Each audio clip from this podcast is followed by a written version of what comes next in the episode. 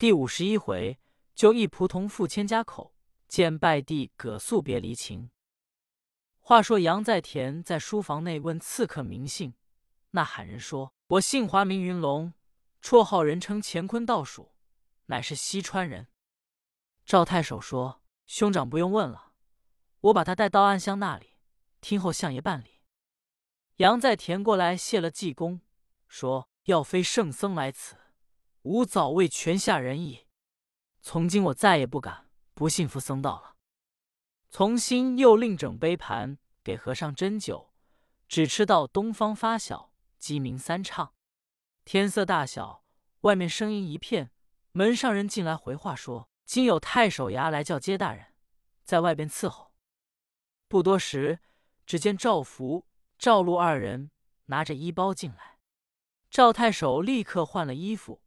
问何人给你等送信？知道我在这里。广照福说：“是如意巷的更夫李三，奉济公之命令，一早给我们送信，叫我等在这里阳宅迎接大人。”赵太守一听这话，心中这才明白，立刻把衣服换好，问济公是坐轿是骑马。济公说：“太守，你先押借贼人去，我随后就到。”太守立刻告辞，出来上轿。杨在田送出到外面，柴元禄、杜振英、雷世远、马安杰四位班头押解着喊人直奔秦相府。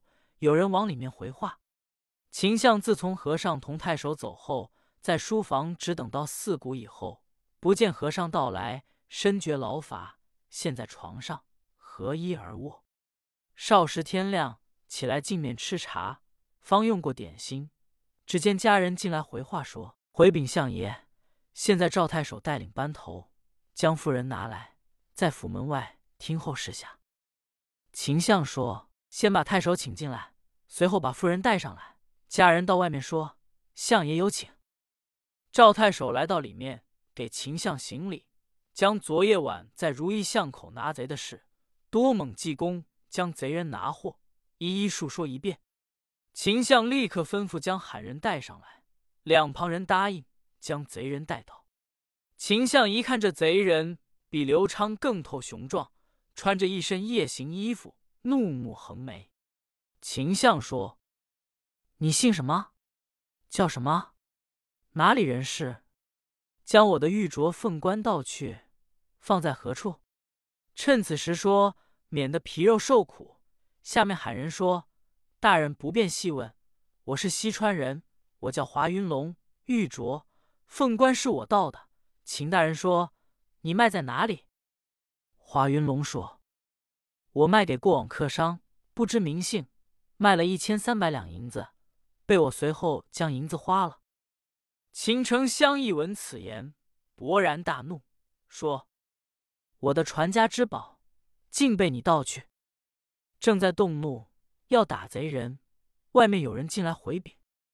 济公禅师道：“秦相吩咐有情，书中交代，怎么济公到来晚了？只因济公由杨在田家中出来，出了如意巷，刚来到大街，只见一人拿着果篮，直舞向前，跪倒行礼，口称：‘师傅，你老人家一向可好？’济公用手相搀。”原来是探囊取物赵斌。济公说：“徒弟，你跟我来，我有话说。”赵斌说：“我今天刚到果子市，买点果子，要做小本经营。师傅有何话说？”济公说：“你跟我到酒铺喝中酒。”赵斌点头，跟着济公来到酒铺，要了两壶酒。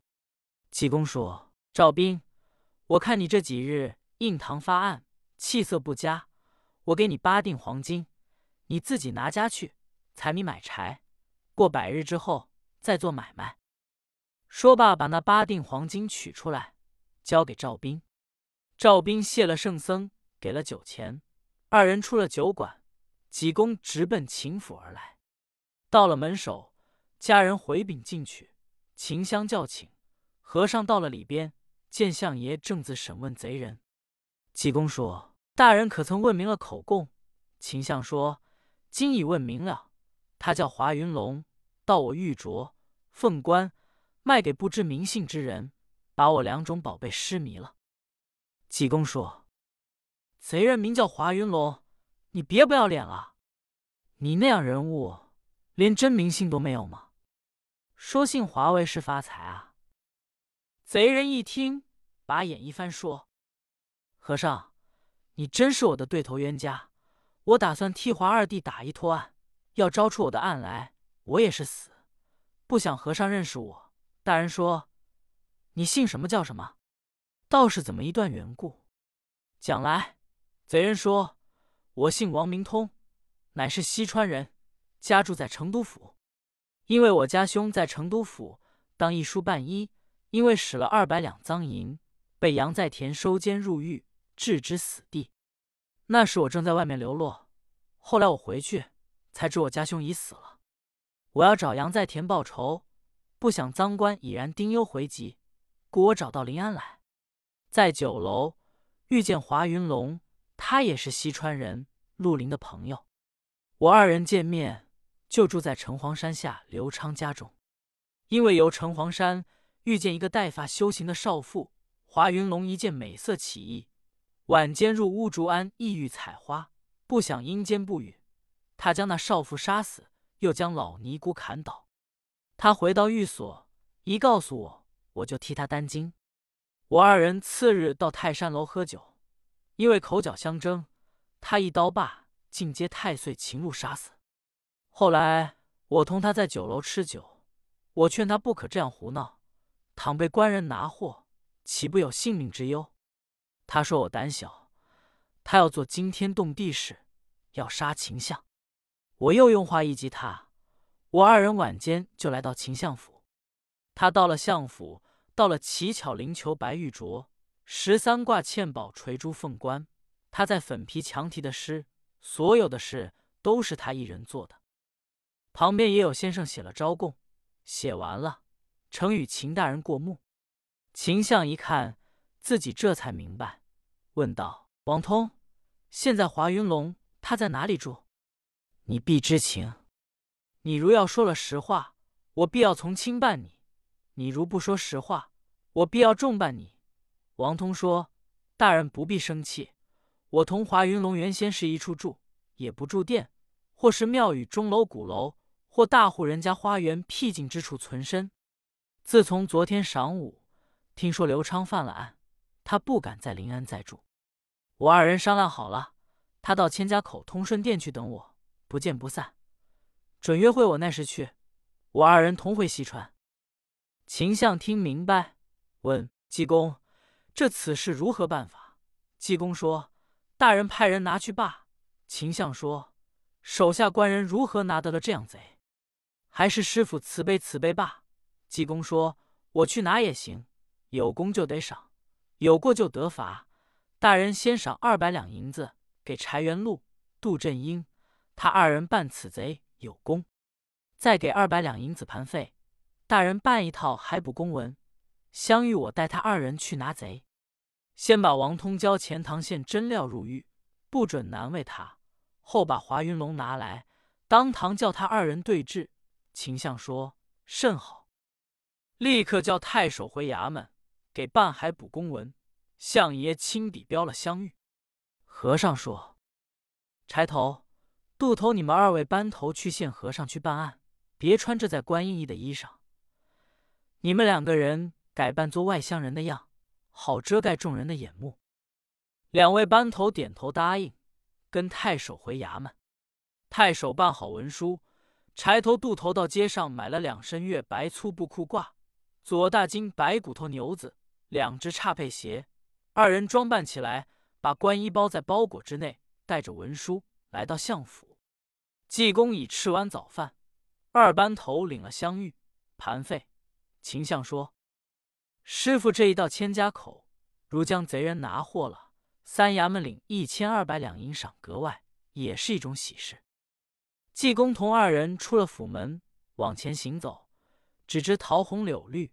艳阳天气，野外芳草一色新。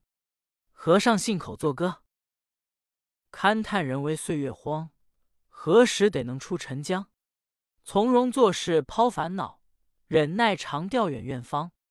人因贪财身家丧，残为贪食命早亡。诸公携手回头望，圆圆三教里何长？才见英雄邦国定，回头半途在交荒。任君盖下千间舍，一身难卧两张床。一世功名千世孽，半生荣贵半生障。那时早隐高山上，红尘白浪任他忙。和尚唱罢山歌，说：“二位头儿，你二人快走！华云龙在前面树林之内上吊，他要一死，亦不能拿他去了。”柴都二人一听，立刻答应，飞身上前，快跑了有五六里之遥，果然见前面一树林，有一人正在歪脖树上挂套。柴元禄一瞧，说：“不得了，了不得！